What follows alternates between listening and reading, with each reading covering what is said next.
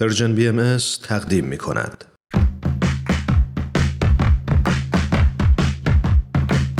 نقطه سرخط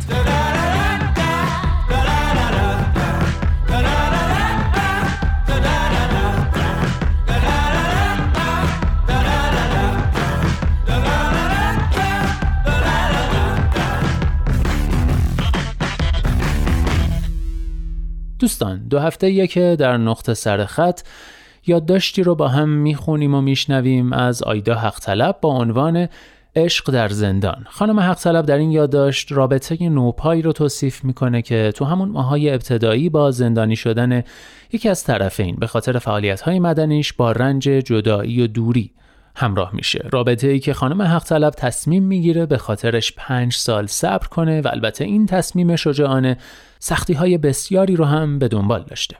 ازتون دعوت می‌کنم سومین و آخرین بخش از عشق در زندان رو به قلم آیدا حق طلب با کمی تصرف و تلخیص بشنوید.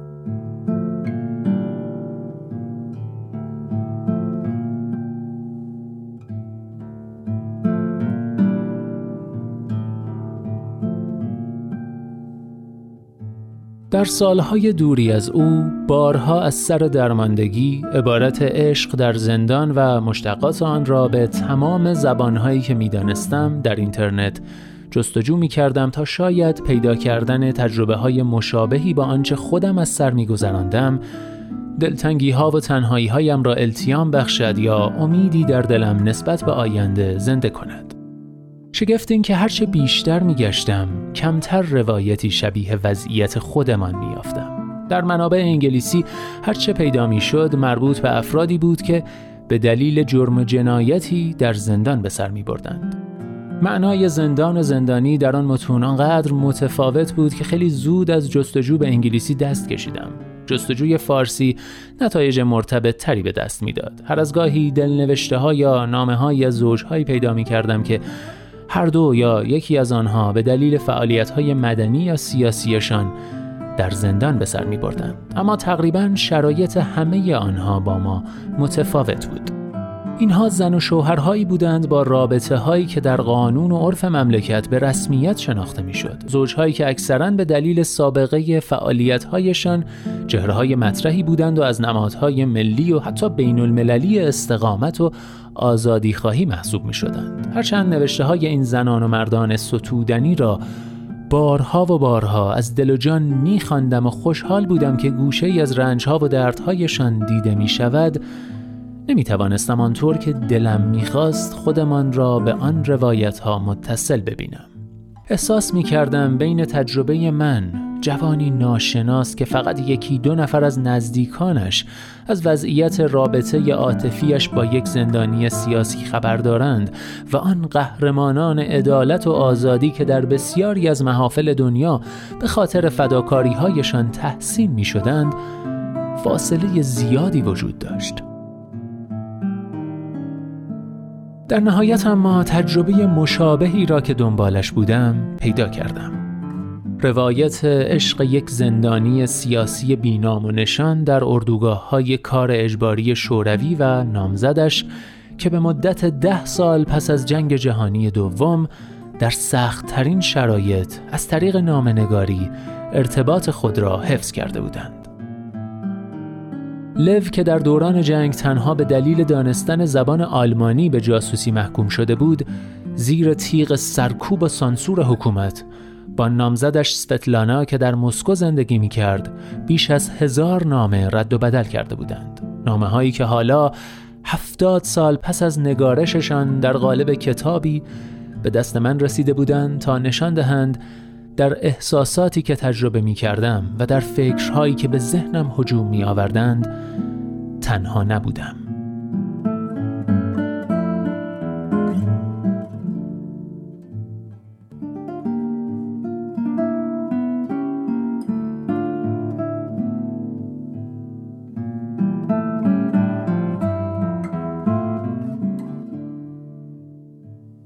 شباهت های داستان ما بیشمار بود. سفتلانا و لف مثل ما از طریق نامه نگاری با هم در ارتباط بودند. نامه هایی که با فاصله بسیار به دستشان می رسید و محتوایش مثل نامه های ما کنترل می شد. آنها هم روزهای تولد و شبهای سال نو را به نوشتن برای یکدیگر میگذراندند و حتی وقتی برای هم نمی نوشتند در ذهنشان با هم در مکالمه بودند شبها خواب یکدیگر را می‌دیدند و در قطعات دلنواز موسیقی صدای خنده یکدیگر را میشنیدند. آنها همگاهی دل شکسته و خسته می شدند یا از بیعدالتی که در آن اسیر بودند به سطوح می آمدند و البته بیش از هر چیز امید داشتند که آن روزهای سخت بالاخره خواهند گذشت. برای من که اغلب احساس می کردم اطرافیانم کهکشانها از احساسات و دقدقه هایم فاصله دارند پیدا کردن اسفتلانا معجزه بود. حتی تشبیهات ذهنی ما در توصیف وضعیتی که در آن به سر می بردیم بسیار به هم نزدیک بود. او هم از حس متوقف شدن زمان می گفت احساس می کنم بیرون زمان ایستادم. منتظرم تا تو بیایی و زندگیم تازه آغاز شود. گویی تمام این ده سال فاصله میان دو پرده یک نمایش بوده است. او هم غم و اندوه فلج کننده ای آمیخته با انتظار را تجربه می کرد تنها یک هدف دارم و آن صبر کردن برای توست. کلمه صبر البته بیش از حد منفعل است. غم و اندوه قلبم تمام توانم را می گیرد و اجازه نمی دهد که به زندگیم برسم. و او هم دریافته بود که هرچند دشوار اما در بطن این انتظار باید زندگی کرد. هر کاری انجام می دهم انگار فقط دارم وقت کشی می کنم می‌دانم که این درست نیست. باید زندگی کنم نه اینکه فقط انتظار بکشم.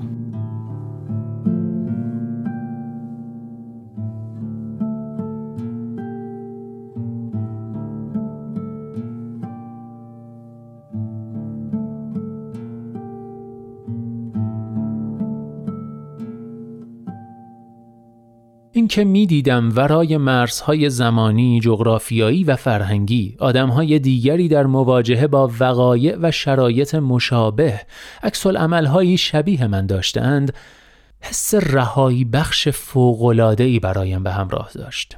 نوعی حس آسودگی نسبت به اینکه احساسات و حالتهایم غیر طبیعی نیست. اینکه دوست داشتن کسی که در زندان است و صبر کردن به پای رابطه ای که برایم ارزشمند است عجیب و غیر منطقی نیست.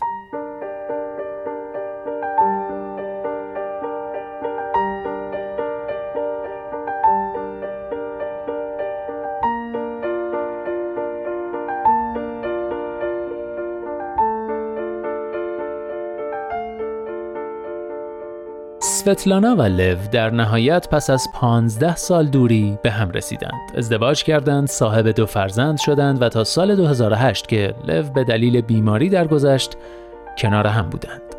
در میان عکس های پراکنده آنها در کتاب تصویری بود که همیشه مرا محو خود می کرد. عکسی از دهه آخر زندگیشان که آنها را در آشپزخانه کوچک آپارتمانشان در مسکو نشان می‌داد. آنجا در 85 سالگی کنار هم نشسته بودند و با صورتهایی چین و چروک خورده و آرامشی وصف نشدنی سبکبار به دوربین لبخند می زدند.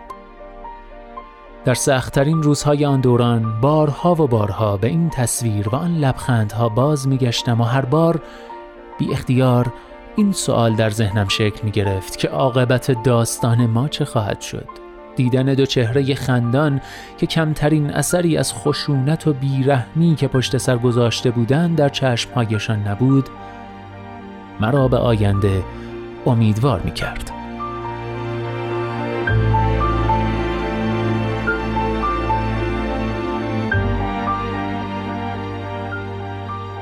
کسی که برایش پنج سال صبر کرده بودم در نهایت یک صبح زمستانی با اتمام دوران محکومیتش آزاد شد و ما درست 361 روز بعد ازدواج کردیم. در چند سالی که از ازدواجمان میگذرد بارها دوستان و آشنایان از چگونگی ارتباطمان در دوران زندان پرسیدند و هر بار که گوشه ای از جزئیات آن روزها را برای دیگران بازگو کردم با تعجب و شگفتی شنونده روبرو شدم واکنشی که نشان می دهد چقدر تجربه زوجهایی مثل ما ناگفته و ناشنیده مانده است. در همین لحظاتی که این یادداشت را می نویسم در گوشه و کنار ایران هستند زوجهایی که بازداشت یا زندان ادامه رابطهشان را با علامت سوال مواجه کرده است. دختران و پسرانی که در حال سپری کردن روزهای طاقت فرسایی هستند که ما پشت سر گذاشتیم. آنهایی که از حق تماس و ملاقات محرومند و در سکوت و بیخبری بی آنکه رنجها و دردهایشان دیده شود در تنهایی خود برای آزادی کسانی که دوستشان دارند روز شماری می کنند.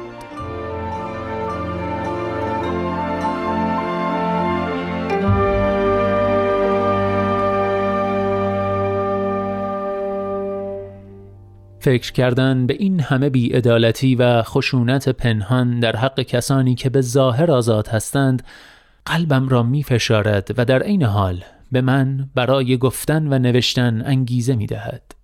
به سفتلانا و لف فکر می کنم به اینکه آن روزهایی که عشق و دلتنگیشان را واژه واژه برای هم می نوشتند احتمالا هرگز به ذهنشان نمی رسید که نامه هایشان هفتاد سال بعد قرار است که تاریک ترین شبهای یک جوان ایرانی را روشن کند. کسی چه می داند؟ شاید یکی از همین شبها.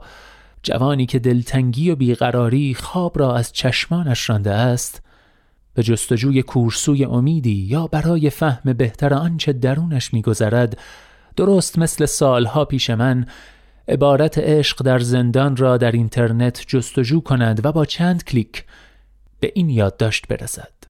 تمام آرزویم این است که این کلمات در سرمای بیرحم روزگار دوری دست کم بتوانند اندکی او را دلگرم کنند.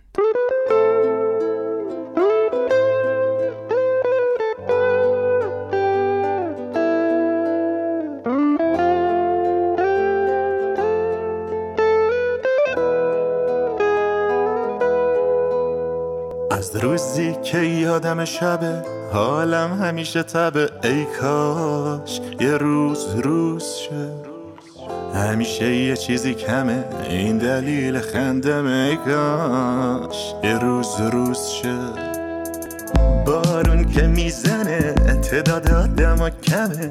پس عاشق و کوشم. عرضو می‌کنن همه. کاشکی بارون بزنه. پس چرا بارونی میپوشم؟ یکی آرزوشینه اون که رفته برگرده. وقتی کنارت بود دیدیش. نه نه نه نه نه یکی آرزوشینه اون که خواب بیدار شه. تا که بیدار بود دیدیش. نه نه نه نه نه فرصت زندگی کمه. بیا زندگی کنی. این زندگی همش غمه بیا زندگی کنی. حرفامو باورت بشه. عاشقی سرت بشه. حرف آخرت بشه. بیا زندگی کنیم. همه آرزو مینه تو کنار من باشی. نه نمی‌خوام تنهایی. نه نه نه نه نه. همه دنیامو میدم. تا تو همه دنیا این بار نمیبازم. نه نه نه نه نه. دنیا یه دمه تو نباشی دمه دنیا قفصه تو که باشی بسه. دنیا یه دمه تو نباشی دمه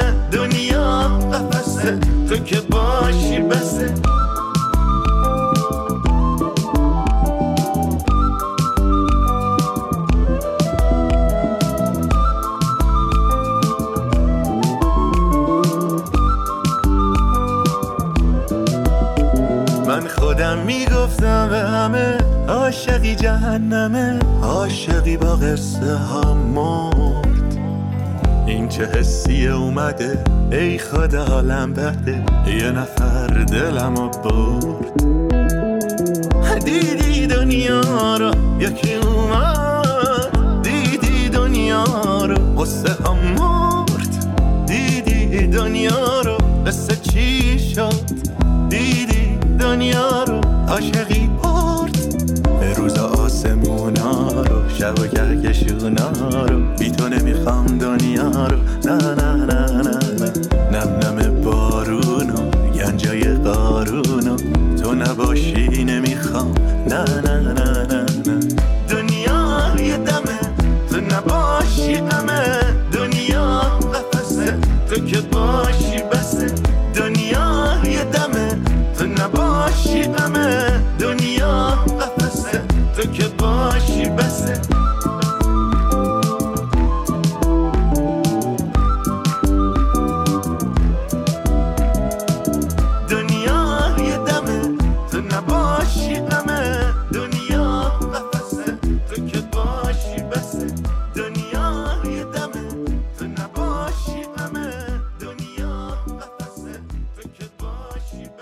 اینجا ایستگاه مهر و دوستی است. رادیو پیام دوست. بیا زندگی کنیم رو شنیدید کاری از سینا حجازی.